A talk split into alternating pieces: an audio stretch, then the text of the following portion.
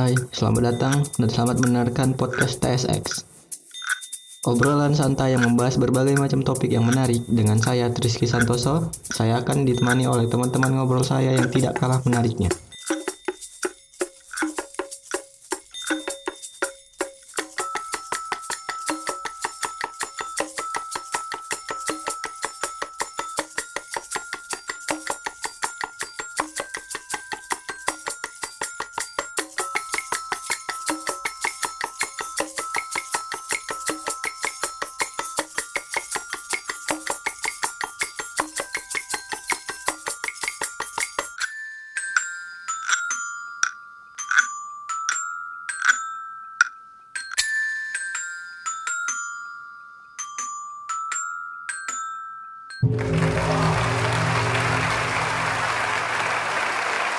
Let's join and enjoy the talk.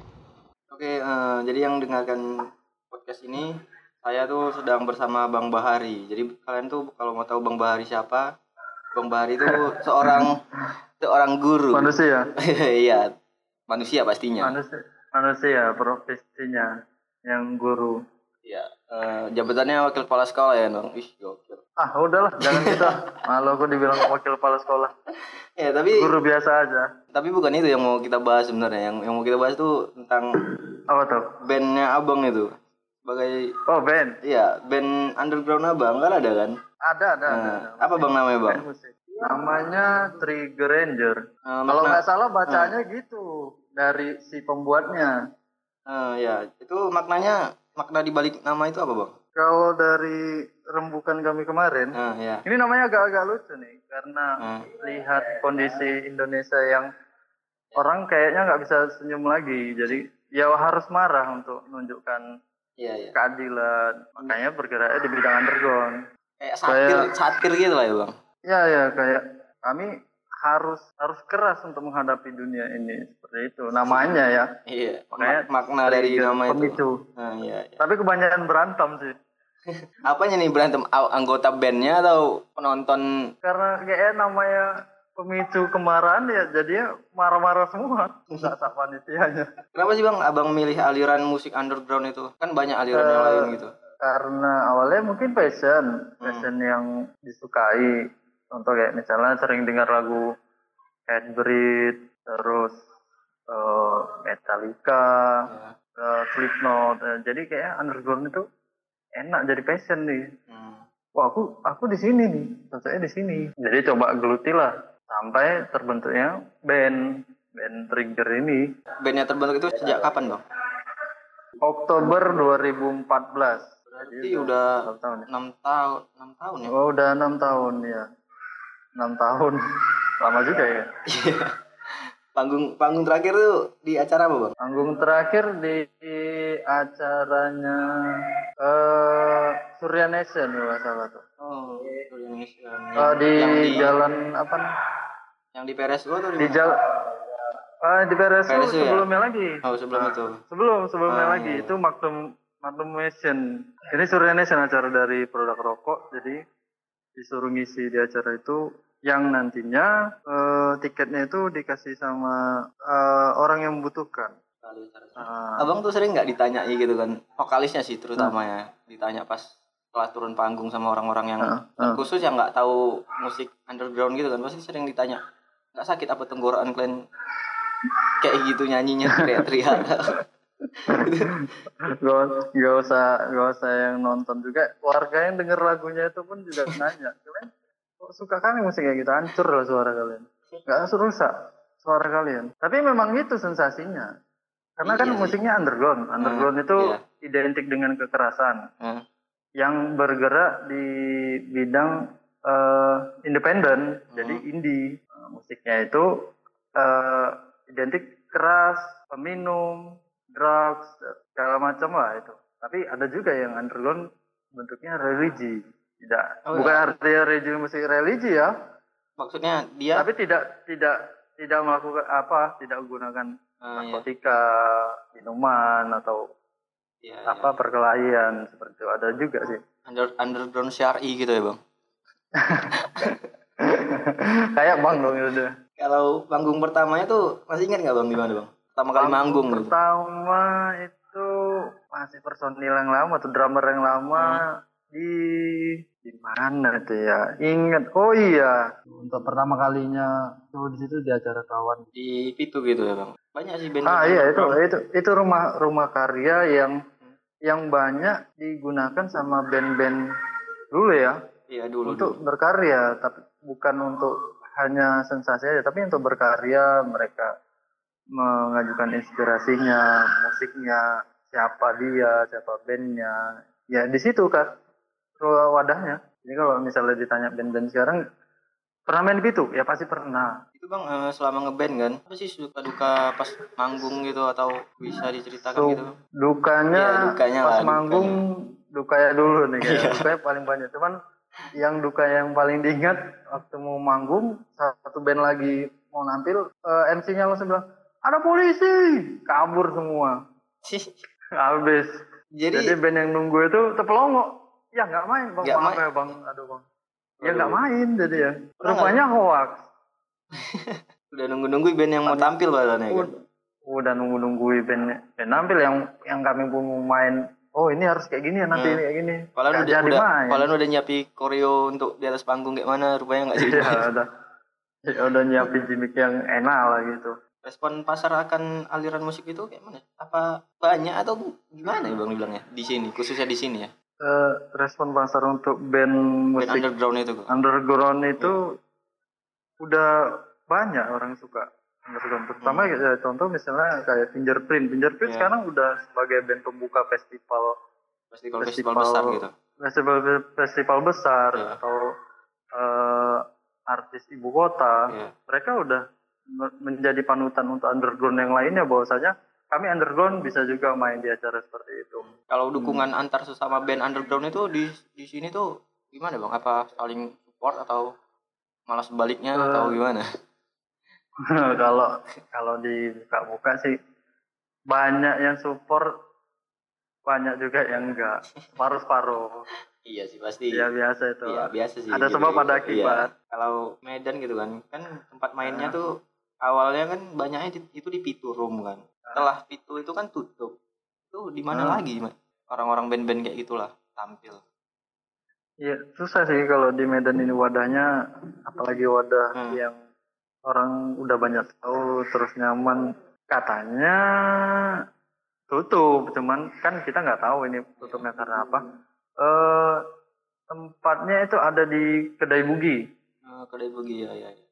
Kedai Bugi itu salah satu wadah juga untuk eh, band underground menyalurkan bakatnya. Ada kadang setiap minggu sebelum masa pandemi ini mereka buat acara gitu, undang band, band-band yang baru ataupun band yang sudah pernah orang tahu untuk main di acara itu. Pernah nggak di pas tampil gitu kan di panggung penonton-penontonnya bilang turun gitu atau penontonnya nggak merespon musik abang gitu. Atau Ah, mereka kayak Ah. duduk doang gitu Ah. kayak nggak nggak nggak seru gitu.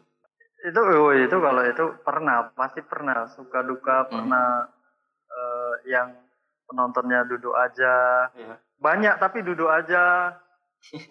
Ada ada tapi panitia aja yang nonton. Itu ada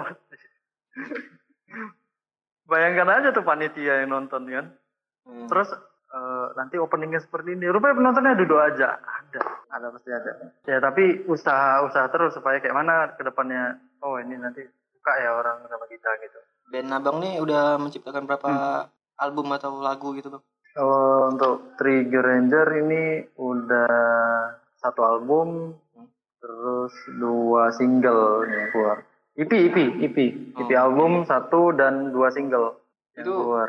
albumnya bisa bisa dibeli di mana tuh bang tahu ada yang mau beli Untuk kan? album, untuk album yang di untuk dijual udah nggak udah nggak nggak rilis Ah, lagi iya. karena eh, rilisannya itu tahun 2015 udah lama. udah jadi lama Eh, stoknya udah gak ada lagi jadi ini lagi fokus untuk album kedua Tapi- di 2020 tapi sebenarnya di 2015 pun album-album gitu udah pada berkurang sih bang ya nggak sih kayak udah Eh. udah ke digital semua. Digital digital semua iya.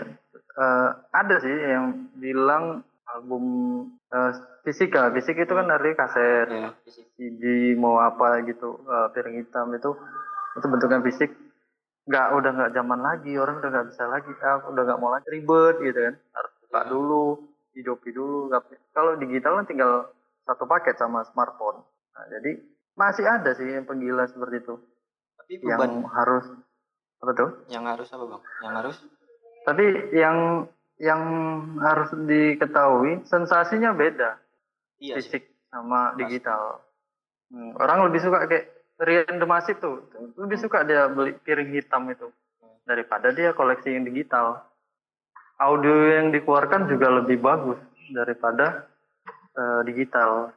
dan pembajakan kayaknya kalau kaset masih ada bukti fisiknya. Kalau udah digital gitu gimana coba bukti fisiknya udah udah nggak ada juga ya kan udah nggak bisa Ya, udah nggak ada juga, iya betul.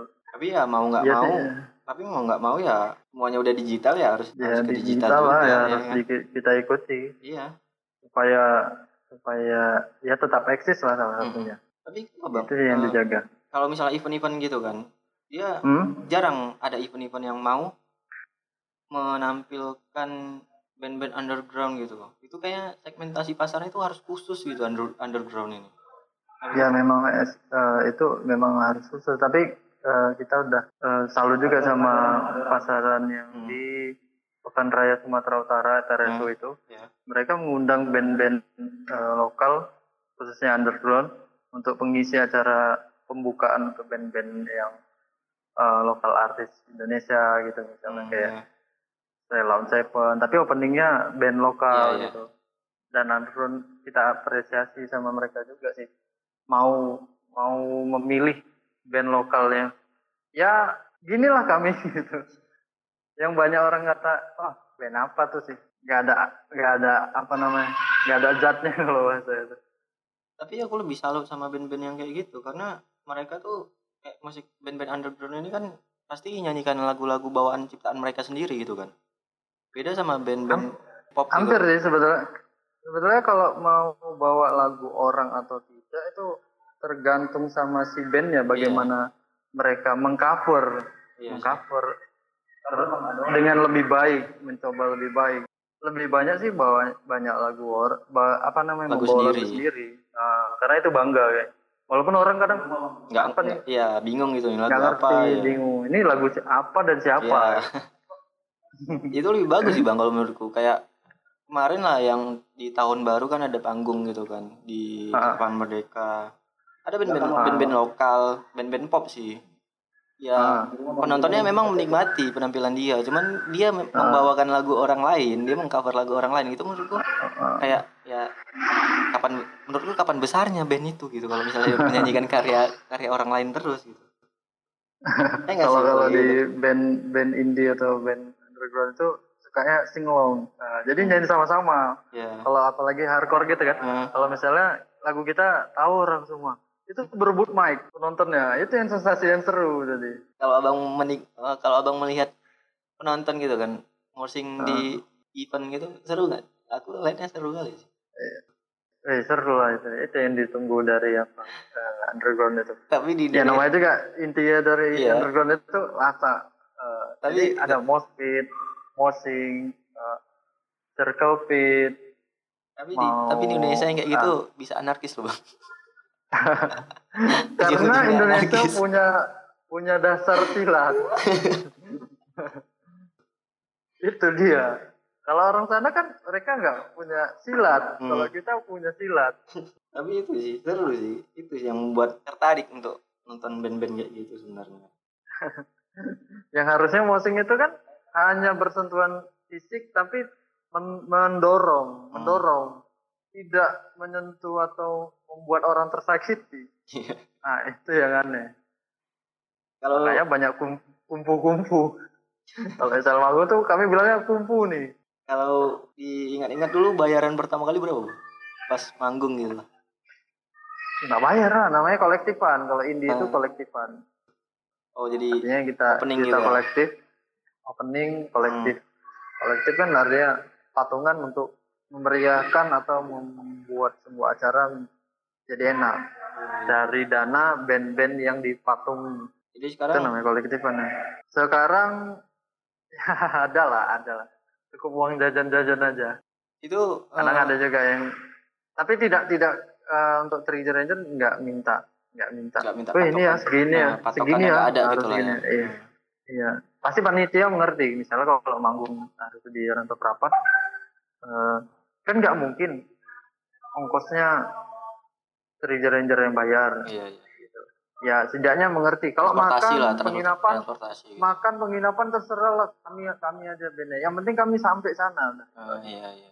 Eh, hanya itu nggak minta lebihan Jadi kan wadah wadah untuk musik underground di khususnya di Kota Medan ini kan udah berkurang nih kan satu bang. Eh, apalagi wadah wadah yang cukup intens dan support di musik itu. Gitu. Ya. Nah, jadi Ah, banyak nggak sih band-band yang- kayak gitu hilang atau bubar atau malah malah malah makin makin banyak ah, peminat atau pembentuk band-band barunya gitu. oh satu kalau ditanya kawan sendiri juga bubar karena keadaan seperti itu. Hmm. satu lagi karena mungkin band yang underground itu udah memfokuskan ke keluarga atau pekerjaan gitu. Dan jadi apa namanya jadi gua pikiran sama band-band yang baru ini mau mainnya di mana? Nggak ada wadah lagi. Iya sih. dan orang orang mau kenal band ini dari mana kalau nggak ada tempat seperti itu room yang menyediakan wadah berkat ya gitu Dulu- itu dulu- yang dibingungkan untuk band baru Dulu kalau kan- dulu setiap minggu satu minggu itu bisa empat kali acara Iya sih. Sedangkan dulu tuh eh, pensi-pensi gitu kan masih ada kayak band-band lokal Ah, yang lomba gitu iya, kan bang. Nah, Sekarang Iya, tuh iya. kayaknya di ya udah.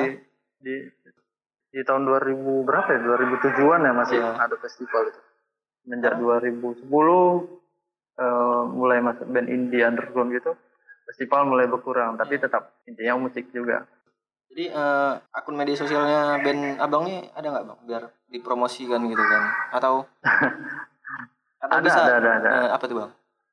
Ada untuk Instagramnya itu eh, kalian bisa cari di Trigger Anger HC tanpa Hmm. pakai spasi HC H dan C Trigger Ranger HC Oh, Trigger dan Ranger di HC. Facebooknya Trigger Ranger HC juga YouTube-nya Trigger Ranger Itu lagu-lagu abang selain di YouTube bisa didengarkan di mana? Platform apa? Eh, ada di platform Reverb Nation ada Hmm. dan SoundCloud juga Oh. ID-nya Trigger Ranger HC Oke. kita samakan biar semua ingat Iya. Oke, makasih bang udah sharing-sharing pengalaman dan Oke. informasinya. Oke, terima kasih banyak. Iya iya. Sukses terus Oke bang. sama-sama. Amin. Thank you bang.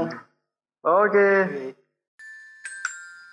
Terima kasih telah mendengarkan podcast ini sampai akhir. Buat kalian yang belum mendengarkan episode sebelumnya, bisa didengarkan. Sampai ketemu di minggu depan.